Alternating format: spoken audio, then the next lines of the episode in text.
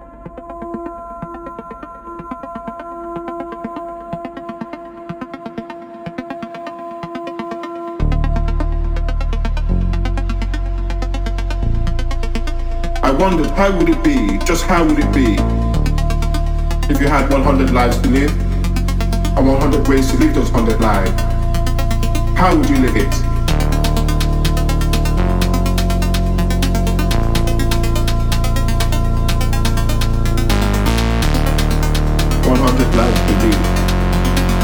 100 ways to live out. How you want live out? How you want take out? How you want live out? How you want take out? How you want live out? How you want take out?